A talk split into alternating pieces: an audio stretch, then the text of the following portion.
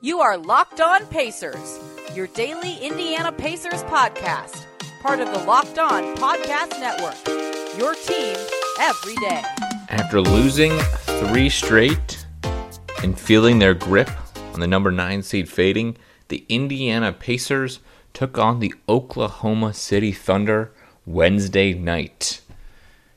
It seemed like a must-win and should-be win for the Pacers, despite no Domantas Sabonis, no Miles Turner, obviously no T J Warren, no Goga Bitadze, no Jakarr Sampson, no Jeremy Lamb. The list went on and on. Despite all of that, the Pacers put up one hundred twenty-two points, propelled by twenty-eight from Malcolm Brogdon, twenty-eight from Caris LeVert, and twenty-three from newly minted multi-year player Oshae Brissett. More on him later, as the Pacers beat the Thunder one twenty-two to one sixteen.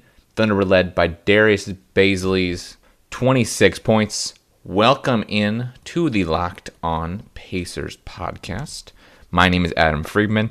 As always, I'm co-host of this wonderful show. On today's podcast, we're going to talk Oshae Brissett and a ton about him after, after tonight's great performance. And we'll probably almost two segments worth of talk, but we're going to start with a quick talk about the Pacers' win tonight and why they won tonight's game. Um, without mentioning Oshae over and over again, but uh, the Pacers finally played a complete game. So a symptom of the Pacers for the better part of, I don't know, I'm going to call it three months, has been they play forty good minutes of basketball and eight just completely terrible, miserable, no good basketball. And then those eight minutes they play so bad it drags down their forty minutes of good basketball, and essentially they lose the game. Tonight, they didn't really have that, right? Their their lowest quarter was twenty-six points. The most points given in a quarter was thirty. They did try to blow this game. Uh, they were up one eighteen one eleven, and all of a sudden it was one eighteen one sixteen with twenty-five seconds left or so. So they did try to blow this game. Don't get me wrong. They they tried. But overall, they played a very complete game. The defense at the end of the game was really solid. They had a couple of nice stops. Um, a big steal by uh, T J McConnell at the end of the game to kind of push them forward. McConnell had, I think, the only steal, but McConnell finished the game with twelve points, eight assists, and one steal. Uh, and then you had a couple nice uh, three-point shots from Brogdon and LeVert. I think a nice shot here or there. I will say LeVert did take a shot at the end of the game that he sort of was better off killing more time on the clock, and it's not not a great shot to take, but he took it none, nonetheless. Uh, you had Brogdon with twenty-nine points and fifteen rebounds, seven assists. He's doing Malcolm Brogdon things, right? He's uh, this is gonna be. It's sad when you look at the end of the season because Brogdon will have probably this great stat line. Like right now, his stat line is twenty-one point three points, five rebounds, six assists a game, and it will probably end up being one of the best of his career this season, and it will be kind of like almost a wasted season in some ways because the Pacers will not have accomplished much this year. Um, Sumner had a pretty nice game with ten points as well. They just went eight deep. They didn't go any further. Uh, with all the injuries to their roster and suspensions like to Jakarr, they didn't have, they didn't have a great depth, right? That's why they started Oshae. We'll talk about how I said later. But it was interesting they didn't play any Cassius Stanley. I thought you might see a little bit of him just because why not at this point? But they played the win. I mean, that's what Bjorkgren wanted, and they played the win, and they and they barely snuck by. So, I mean, any bad play or any kind of rookie play from Stanley could have dragged them down. So I I, I get why he didn't play him. Um, when you look, look across the roster, though, this, this game was, uh, I would say, kind of typical Pacers against a bad team. Score a lot of points. Get some timely stops, just be a little better in the game than, than you know the bottom feeding of the league. For the Thunder, right? They didn't they don't really have anybody playing. No Shai Gilgeous-Alexander. This team is in full tank mode, so it doesn't really matter for them. And so this is a nice win. It puts the Pacers about two and a half ahead of the eleven-seeded Raptors and three ahead of the Bulls. Wow, the Bulls have fallen out of the top ten for that big trade for Vucevic and trying to go all in. Yeah, so the Pacers are not out of the woods yet. Um, If they can't sweep this weekend's games against uh, Detroit and Orlando, then that will be a concern for sure.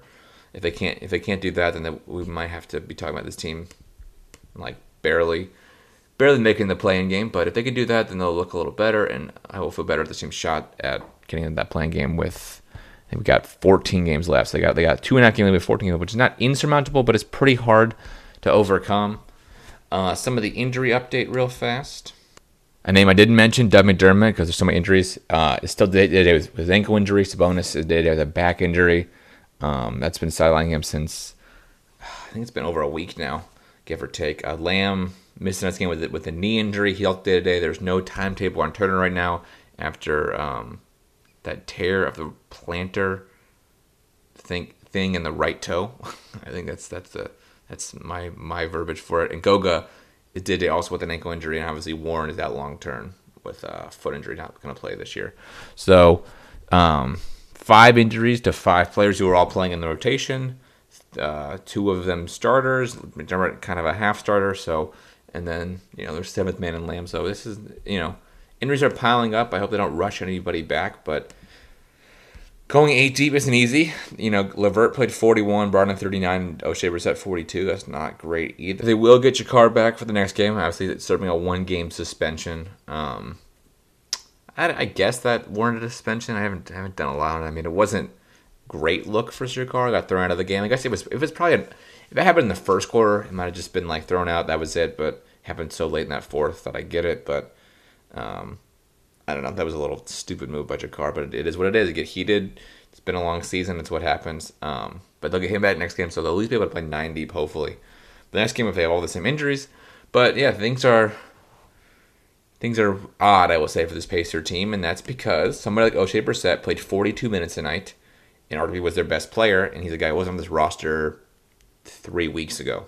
Um, so I'll talk about him next. But first, today's episode is brought to you by Theragun. Don't let the stress of daily life weigh on your body. Whether you're an elite athlete or someone like me, just trying to make it through the day tension-free, Theragun can help. Theragun is the handheld percussive therapy device that releases your deepest muscle tensions using a scientifically calibrated combo of depth, speed, and power, and it's quiet as an electric toothbrush. The Gen four Theragun doesn't just feel good, it gets the source of the pain by releasing tension. Using Theragun's signature percussive therapy, which goes sixty percent deeper than vibration alone. Whether you want to treat your muscle tension from a workout, an injury, or just the stresses of your everyday life, there's no substitute for the Theragun four. The OLED screen design makes you feel like you're holding something from the future. Just go to just go to Theragun dot com right now and check it out. The Theragun app learns from your behavior, suggests guided routines, and try the Theragun thirty days at only one hundred ninety-eight dollars. If you go to Theragun dot com slash locked on, it's L O C K E D O N, right now, you can get the Gen four Theragun today. That's Theragun dot com slash L O C K E D, locked on. Theragun dot com slash locked on. It's been a pretty long and I would say mostly miserable season for the Pacers. There was a good start and then things faded off. There hasn't been a lot of good signs, a lot of happiness, a lot of positive things to go for this team until Oshae Brissett shut up. Um, as you know by now, if you listen to this podcast, he signed a three-year contract with the Pacers yesterday. Uh, it is not fully guaranteed, so we'll, and I don't think anything's been released on what is and, and isn't guaranteed for it right now, so we'll see how that plays out. But he's definitely earning his spot on this team next year, the way he's been playing as of late. Um, he's been really good for this team. Tonight's stat line, twenty-three points, twelve rebounds, one assist, one steal, and three blocks. Basically, out of, I think he's six. At six seven, he's playing center. Uh, I, you know, being kind of an athletic beast around the rim for this Pacer team. Um, he has played six games for this team and is averaging five points. But if you just take, um, if you just take his last four games, you look at twenty-three, thirteen, four, and ten. So if you average those out, do math real quick in my head, you get an average of about twelve and a half points per game. I think at the six games is uh, not counting tonight's game. I'm looking at N B A stats, and I think they didn't add in tonight's game yet. So he has played uh, now, um, I believe, seven games for this team and is averaging, um, I think, almost ten points per game, which is pretty good for a guy who was basically on the street yesterday. Uh, what he does really well, obviously, he has, he has an extreme athleticism. Um For a guy his size, I mean, he can get up in the air and he can get after that ball. I mean, that's, I think, the right way to put it um, in technical terms. And he's had that for a while. So, fundamentally, Brissett is, um, I actually went to Syracuse, and that's where he played. I saw him play in twenty seventeen, eighteen when that Syracuse team made the Sweet sixteen. He's always um, been kind of an athlete. He, for that team, he almost played a little bit of power forward in some ways. Um, Syracuse is weird because they play so old school, it's kind of like, I don't know. It's like you, you really can't figure it out because it's they play this old school two three zone. So like there's really the how it turns to the N B A is kind of odd. I mean, they've had, you know, Malcolm Brogdon never turned anything. Tyler Lydon never became anything. But then there's been some other Syracuse players. Obviously, Carmelo was the greatest Syracuse player. Um, other N B A guys like um, uh, Carter Williams was okay, but it, it's just weird. I mean, they they just the team is always like everybody's six five to six ten, and they play a two three zone. Everybody can kind of play a little bit of everything. Maybe they have a specialist for the center spot, but Oshae played a lot of power forward, shooting a lot of like twelve foot jumpers for this team, for the Syracuse team when he played there. Um, so not as necess- not as a not a transferable skill to the N B A where you need to be shooting a ton of threes and making a ton of them. Um, or being at a pretty high rate. So for the Pacers, though, he has shot um, from three this season. He shot uh, he's shooting in the in the, in the in the fifty percent right now. I mean, tonight wasn't he was thirty percent, but he made half his shots. Uh, the other thing he's been he does really well um, is he plays really well off the ball with this Pacer team. You saw a lot of that um, moving in transition. I mean, just the high energiness, if you call it that.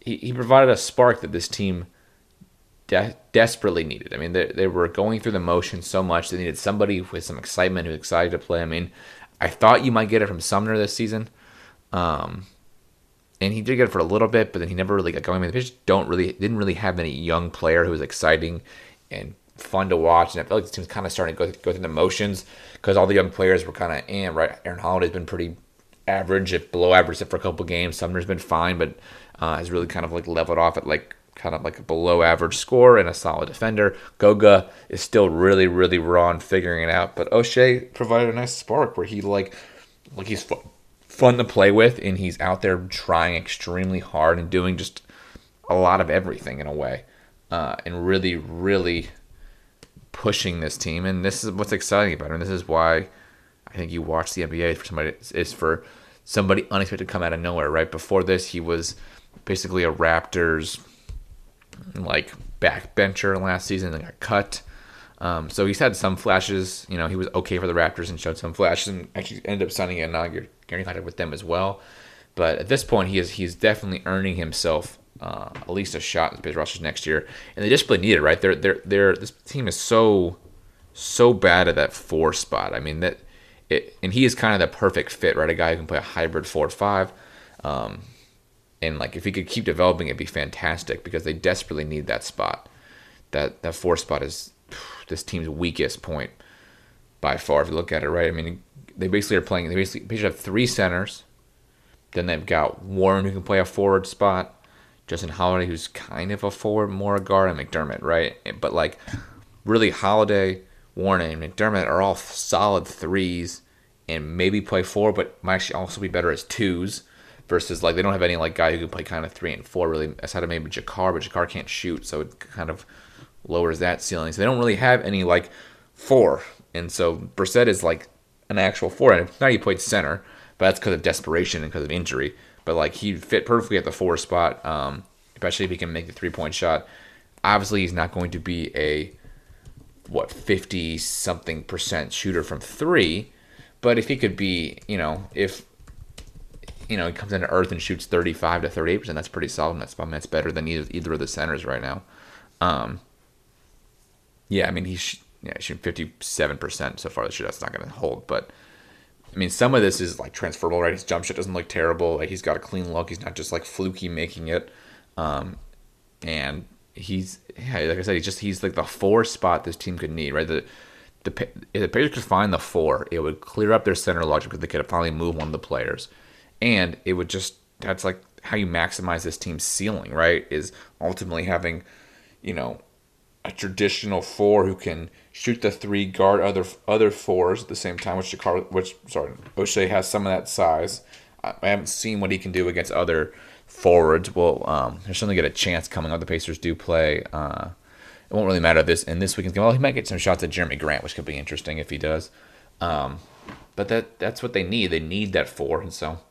worth a shot, and we'll see what happens with him. I mean, I, I, I'm not sure I'm going to, you know, I buy completely that he's going to become the player he was tonight, but maybe he can become a rotation player. I'm not even sure about him as a rotation player yet, um, but he's, he's given a shot right now, and we'll see. He's got fourteen games to prove himself, a couple playing games, hopefully, uh, and then they'll run it back next year and see, but, you know, I, I like him personally. I think he's got the size to be an N B A player. I think he's a talented shooter. Um, you know, he's not lost offensively, and um, he just has to... basically be able to keep up with the speed of the game defensively at times, and that's, you know, that's always every young player's hardest thing to do. I don't really know why I didn't get drafted. I'm sure because he was kind of undersized playing center. Like I said, in Syracuse, he kind of played a, he kind of played the power forward center. Um, so never to me never made really any sense why he didn't get drafted. I always thought he'd be a limb, but he wasn't. You know, he was a really highly rated high school player. I think he was a five-star, four-star guy coming out of high school. And then he just wasn't, like, fantastic for the Syracuse team, right? He was just kind of eh. So um, I get why he didn't get drafted, but it's good to see him developing, right? I've, I've liked it. It's always good to see him guys do this. And like I said, it's even better when it's a Syracuse grad because, you know, as a fellow Syracuse grad, I got to stay stick up for those guys. All right, let's do this. Let's take one more break, and then I will give my weekly thoughts on where the Pacers fall in the standings and tanking. But first, today's Locked On Pacers podcast is also brought to you by bet online dot a g, the fastest and easiest way to bet on all your sports action. Football and college basketball are way over. They've been over for a long time, but we are in the full swing in the heart of the N B A, N H L, and M L B seasons, and bet online dot a g is the place to make those bets. They've even covered things like awards, which we've got the Academy Awards coming up this weekend, T V shows and reality T V. They have real-time, updated odds and props on anything you can imagine. I love making prop bets. I got one rolling right now. Reds win the World Series like thirty-five to one. Betting about prop bets, you can hedge them. It's a way. To, I think it's a great way to kind of like, you can pick a team early, get long odds, and then just figure out how to hedge it right to make some money. I'm a big fan of that. And bet online dot a g is good for that. And all the news, scores, and odds. It's the best way to place your bets, and it's free to sign up. Head over to the website today, your mobile device. You can sign up for a fifty percent welcome bonus on your first deposit. That means they give you fifty dollars of free money for every one hundred dollars you put down. Put the promo code LOCKEDON, L O C K E D O N, bet online dot a g, your online sports book experts. And we are also brought to you by rock auto dot com. rock auto dot com is a family business serving auto part customers online for over twenty years. Go to rock auto dot com right now and shop for all your auto and body parts from hundreds of manufacturers. They have everything you need for your car. And what I mean by that, you can get everything from oil to carpet to weather-protected gear to even new parts. Whatever you need, you can find on rock auto dot com. And it's quick, easy, and we deliver in just a few easy clicks directly to your door. The rock auto dot com catalog is unique and easy to navigate. Quickly see all the parts available for your vehicle. You can choose the brand, specification, and price that you prefer. Best of all, prices at rock auto dot com are reliably low and the same for professionals and do-it-yourselfers. So why spend up to twice as much for the same parts? Go to rock auto dot com right now. It's all parts available for your car or truck. Write Locked On in the How Did You Hear About Us box so they know that we sent you. Amazing selection, reliably low prices, all the parts your car will ever need. rock auto dot com. So with tonight's win, the Pacers saved themselves from a real taking discussion because the Thunder are a terrible team. If they didn't win, it would have been really bad. They they sit two and a half games ahead of the Raptors, who are the eleventh seed in the East, and they're pitched over the ninth seed. It is a tight, tight race. I mean, the Raptors have been playing much better lately. They've won four in a row. Uh, Washington is now the ten seed with six straight wins at twenty-five and thirty-three. There's a real chance the Raptors could could catch the Pacers. I mean, if so, like if the Wizards keep winning, obviously they'll catch the Pacers. But after beating Brooklyn tonight, then that's who Toronto be. That's a real win. They've got the Knicks, Cleveland, Brooklyn again, Denver, Utah, Lakers, Lakers, Washington, Memphis, L A, P- uh, Bulls, Mavericks, and Pacers to end the season. It could really come down to that to that play-in game slash spot coming out of the last game. I mean, uh, I wouldn't be surprised if um, Toronto, you know, they'll make between Brooklyn, Denver, Utah, and both L A's, that's and both the way, so that's six really tough games. But like I always probably if they split them three to three, and that would be enough. They win the rest to probably catch the Pacers.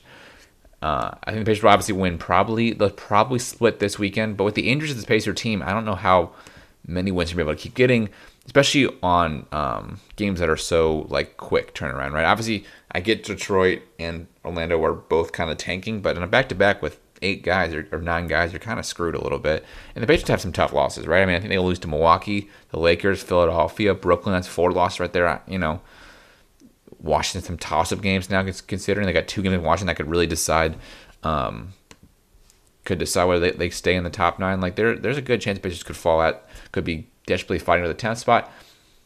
Now, is it the worst thing? I mean, I'm I'm on the record as saying that, like, I don't know if the Pacers should like full out tank, but if they have to lose this season and don't make the play-in game, it's not the end of the world. Um, you know, I, I'm I'm not totally against the idea of tanking. I'm not against the idea that you need. Um, that this is a good system to reward teams for losing, because at the end of the day, I think there's this probably the best of a lot of bad systems. You know, you want the best, the worst teams to be able to get the best players. I don't think you should be tanking for three or four years, but I think if you have selectively losing games, which I'm not even really sure is tanking, for, you know, less than a season or a, you know, not a full season is not the end of the world. Although I think it will eventually become an issue with ratings and stuff like that, but I don't think it's it's the end of the world. To be, you know, reach a point where you realize you don't necessarily have an incentive to win games, and getting a draft pick can really change a franchise in some ways, right? I mean, the Pacers, even if they lost their last fourteen games, are not going to tank next year. So it's not like, you know, I'd be more concerned if I thought, oh, if they lose these next few games, miss the playoffs, they'll have to go into a full rebuild. No, they're they'll, they're going to bring back a good roster next year that should be able to compete. And if they somehow end up with a top four pick, that could completely change the trajectory of the team in a way that, like, I don't know. I mean, like, here's the thing about it. If they end up with, like, let's say the number one pick somehow, right? Let's say they missed the playoffs, or the eleven, maybe even the twelve somehow, ended up as, like, the seventh worst team, eighth worst team in the league, had a real shot at, at the number one pick, and got it. That could let them make a trade for, like, like an all-N B A-type player, right? All of a sudden, you're thinking, is somebody like Bradley Beal on the table for that kind of pick? Or you make the selection, and in two or three years, your your whole trajectory has changed. So, not totally not totally against it. Um, I know there's some people, especially on this podcast, even who are totally against tanking. I think it's the worst thing ever. We'll see. I wouldn't get your hopes up, but it's going to be an interesting last fourteen games. It, it's going to be a tighter race than what I thought maybe even two weeks ago. So, it's going to be pretty close. Um, and that's all I got for this Locked On Pacers podcast. We'll have a show tomorrow uh, previewing the weekend's games. The show's posting on Thursday. Um, we'll preview the game, and Tony will be back next Monday, do our weekly show again. We'll see where they're at after the weekend's games against Detroit and Orlando. Tell you what, if they lose lose both, there will be some more taking talk, but leave it for there. That is all for this Locked On Pacers podcast. Follow us on Twitter at Locked On Pacers. Me at From Minute five, my co-host at Tony St- Tony East at T East N B A, and we'll see you guys tomorrow.